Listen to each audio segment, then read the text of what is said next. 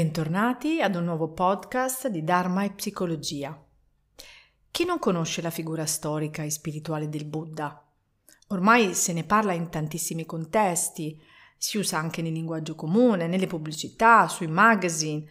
Ovviamente, quando lo si usa, si sta probabilmente parlando di filosofia, di spiritualità o di religione. In questo podcast ho il grande onore di presentarvi questo filosofo, mistico e asceta indiano che ha cambiato la visione della sofferenza degli uomini e del mondo. Alcune ricerche collocano la sua nascita tra il 566 e il 486 a.C. Altri studi spostano questa data a due secoli più tardi. Pensate ancora prima della venuta di un altro grande mistico, ovvero Gesù. L'appellativo di Buddha vuol dire colui che si è risvegliato o colui che ha raggiunto l'illuminazione, il nirvana. Egli è esistito e ha cambiato la visione del mondo, ha cambiato la visione della sofferenza, non senza aver vissuto fasi in cui ha toccato con mano il dolore, la separazione e la morte. Durante i miei viaggi in India sono andata a visitare Bodh Gaya, che è il luogo in cui il Buddha ha raggiunto l'illuminazione, e mi sono seduta sotto l'albero di banano, il cui antenato era l'albero che accolse il Buddha nel suo risveglio. Devo dire che ero emozionatissima il cuore mi batteva fortissimo e sentivo una sensazione di calma che mi pervadeva tutta.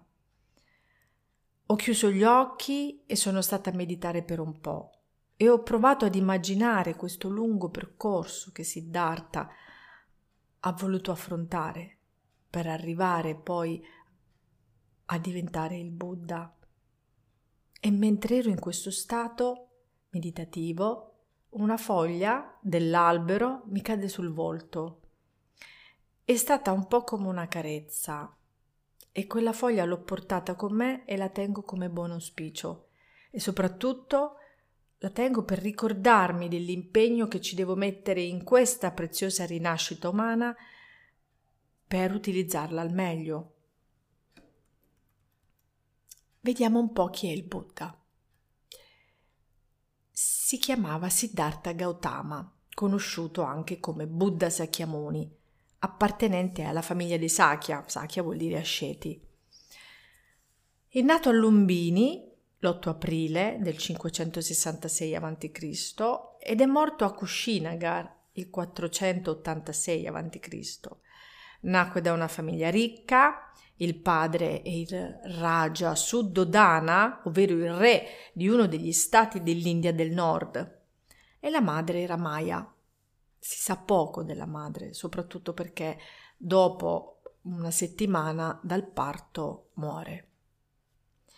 Si prenderà cura di lui Prajapati, che era la seconda moglie del padre. Siddhartha conduce una vita negli agi, immaginate come sarebbe vivere in un palazzo dove potete avere tutto quello che volete. Suo padre già immaginava un grande regno con lui a capo e cercava di tutelarlo il più possibile dal conoscere il mondo, perché un astrologo alla nascita del piccolo gli fece una predizione e gli disse che Siddhartha avrebbe abbandonato il regno quindi il padre lo chiuse in questo magico regno dove non poteva vedere né dolore né malattia, ma solo bellezza e vita. A 16 anni sposa la cugina Yashodhara, dalla quale ha un maschietto, Raula. La vita continua felicemente fino all'età di 29 anni del Buddha, il quale decide di visitare il suo regno fuori dalle mura e da lì tutto cambiò. Trovò una realtà che non avrebbe mai immaginato. Povertà, sofferenza, malattia, vecchiaia e morte. Se andate ad ascoltare il mio primo podcast perché Dharma e Psicologia, troverete una spiegazione più dettagliata di questo che vi sto raccontando adesso. Una sensazione nuova trovò Siddhartha quando uscì dalle porte del regno, alla quale non era mai stato esposto, perché non aveva mai visto la sofferenza, la malattia, la morte. Non era mai stato esposto a queste realtà e da quel momento decide di spogliarsi di ogni ricchezza. E qui ricordiamo anche la storia di alcuni nostri santi della tradizione cristiana. Quindi lasciò tutto, figlio e moglie compresi. Gira sei anni alla ricerca di maestri che gli indicano la via dell'immortalità dell'anima. Prova ogni sorta di rinuncia, persino al cibo.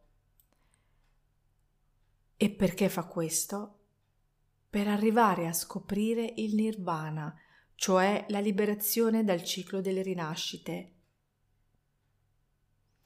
Ma ad un certo punto, dopo tutte queste rinunce anche estreme, stava arrivando infatti vicino alla morte perché non mangiava più,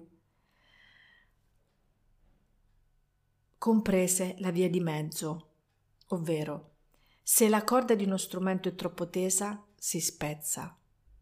Da lì capisce che l'estrema rinuncia non è la via che conduce alla liberazione e dopo anni di meditazione raggiunge il parinirvana, la totale estinzione delle rinascite, la liberazione. Il Buddha morì all'età di 80 anni e il suo corpo fu avvolto da 500 pezzi di cotone poi venne lasciato per sette giorni in una vasca piena di olio e successivamente venne creato, le, cremato. Le sue ceneri furono divise in tutto l'impero Mauria per venerarlo. Cosa ci lascia il Buddha in eredità? Ci lascia la possibilità di uscire dalla sofferenza attraverso un sentiero che chiama le quattro nobili verità. Nel primo podcast ve ne parlo e se vi interessa potete andarlo ad ascoltare. Le quattro nobili verità dicono Verità numero uno. Esiste la sofferenza e pertanto posso comprenderla. Verità numero due. La sofferenza ha un'origine, il desiderio, e pertanto devo lasciare andare quest'ultimo. Verità numero tre. Esiste una cessazione della sofferenza ed io posso attuarla. Verità numero 4. Esiste un sentiero che porta a questa cessazione. Io devo trovarlo. E in questo sentiero, eh, denominato l'ottuplice sentiero, ci sono quindi otto eh, regole, otto verità che portano poi a questa cessazione. Perché il buddismo è considerato più una filosofia che una religione? Spesso le confessioni teistiche, quindi le confessioni in cui credono, che credono in un Dio, considerano il buddismo una religione atea, oppure non lo ritengono affatto una religione. Lo considerano una filosofia o una psicologia perché il buddismo non parte da una posizione teistica, non c'è nessun Dio nel buddismo. Non trae le proprie radici da una posizione metafisica o dottrinale, ma dall'esperienza comune a tutta l'umanità, di qualsiasi religione, cioè l'esperienza della sofferenza. Tutti possono seguire i suoi studi sulla mente e sulla sofferenza e lascia un'apertura di cuore e di accettazione che mi hanno sempre colpita. Ed è stato quello poi che mi ha fatto avvicinare a questo percorso meraviglioso che è il buddismo. Col tempo si sono create diverse scuole al suo interno. Le più conosciute sono quelle Theravada, Mahayana e Vajrayana. Uno dei testi più conosciuti è il Sutra del Loto, che fu l'ultimo insegnamento lasciato dal Buddha stesso. E diciamo l'affermazione più importante di tutto questo libro, di questo testo, è che la buddhità può essere raggiunta da tutti gli esseri senzienti, poiché è già dentro di noi. Quindi questo è stato il messaggio chiaro che ci ha lasciato il Buddha e lo ripeto perché è importantissimo. La buddhità può essere raggiunta da tutti gli esseri senzienti poiché è già dentro di noi. Anche la persona che manifesta le emozioni più dolorose, come rabbia, odio, gelosia, ha dentro di sé il seme della buddhità, se vuole coltivarlo, ovviamente. Quando meditiamo sulla vera natura universale, qualcosa nella nostra mente cambia riusciamo a provare una maggiore connessione con tutti gli esseri viventi, sperimentando saggezza, coraggio, compassione. Inoltre, sperimentando un sentimento di crescente unione con l'universo, svanisce quel senso di isolamento che ci portiamo sempre dentro, svanisce l'alienazione esistenziale che provoca, soff- che provoca sofferenza. E quindi diminuisce il nostro attaccamento al piccolo io egoistico, alle differenze e si sviluppa sempre più la consapevolezza dei profondi legami reciproci con tutte le altre forme di vita. Troppo bello per essere vero?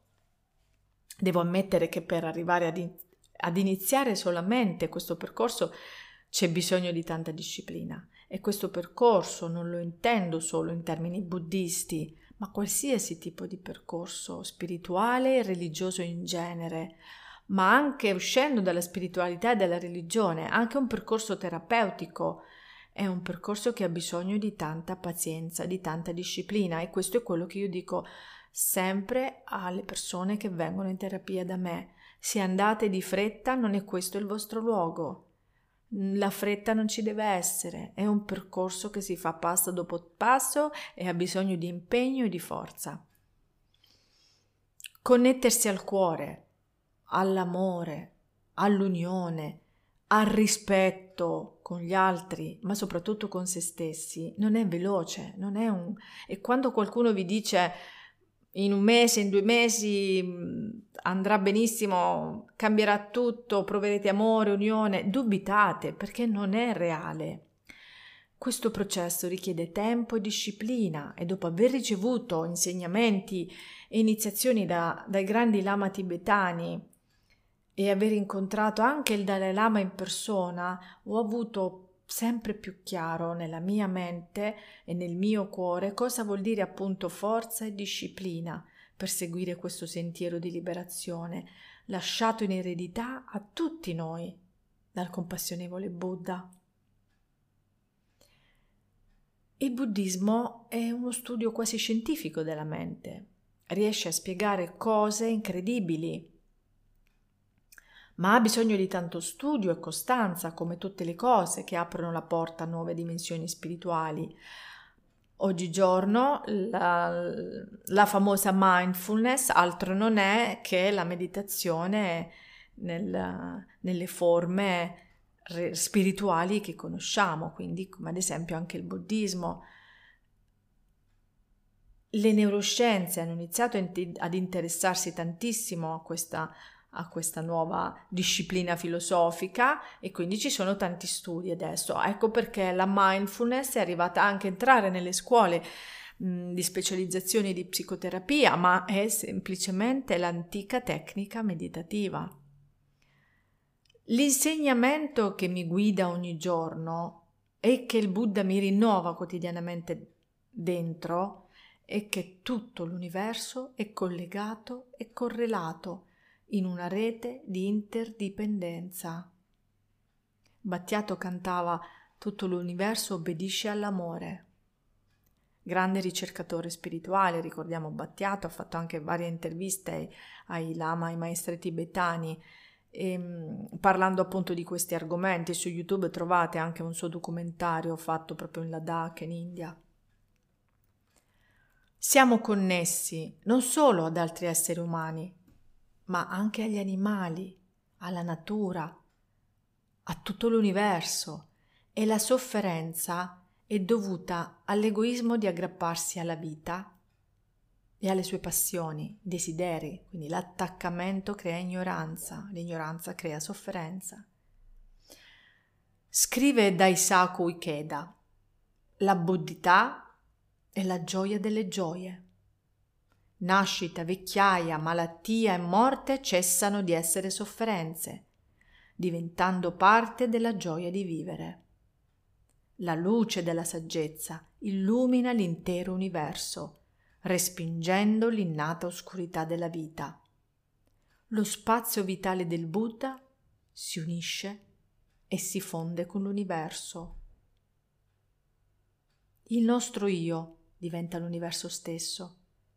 In un singolo istante il flusso vitale si espande fino ad abbracciare tutto ciò che è passato e tutto ciò che sarà in futuro.